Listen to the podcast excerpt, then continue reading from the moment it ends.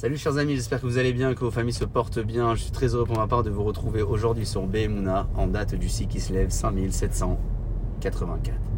Parlons aujourd'hui du donneur et du receveur. Nous avons l'occasion tous les jours d'offrir, de donner ou encore de recevoir. Si nous donnons dans l'intention de recevoir, nous dira Tesler, nous serons considérés comme des receveurs. Si nous recevons en revanche dans l'intention de pouvoir mieux donner ensuite, alors nous occuperons le rôle de celui qui donne. Vous vous êtes certainement posé la question hier lorsque vous avez lu la phase de l'histoire que la Torah nous raconte au moment où Yitzhak, le patriarche, le papa, demande à son fils Esav de lui apporter à manger afin de pouvoir lui bénir. Il est hors de question et même inconcevable d'imaginer ne serait-ce qu'un seul instant qu'un papa puisse attendre le cadeau de son enfant pour pouvoir le bénir.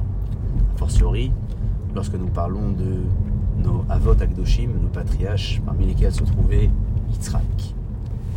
Rav Shimshon Raphaël Hirsch explique que l'un des grands défauts de Esav a été justement de ne pas avoir réussi à partager et à donner ou encore à offrir ce qu'il avait ou de ce qu'il savait.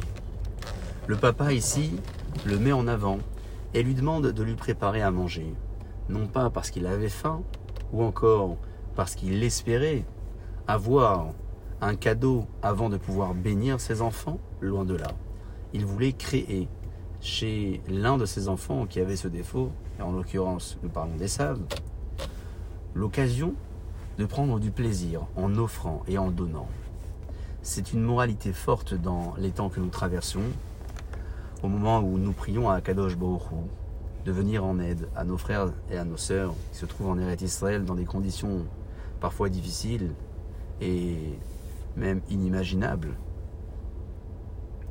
de se renforcer dans ce grand trait de caractère qui est le hesed, la bonté, sans attendre que les occasions nous soient offertes, sans attendre que les coups de rappel nous soient annoncés,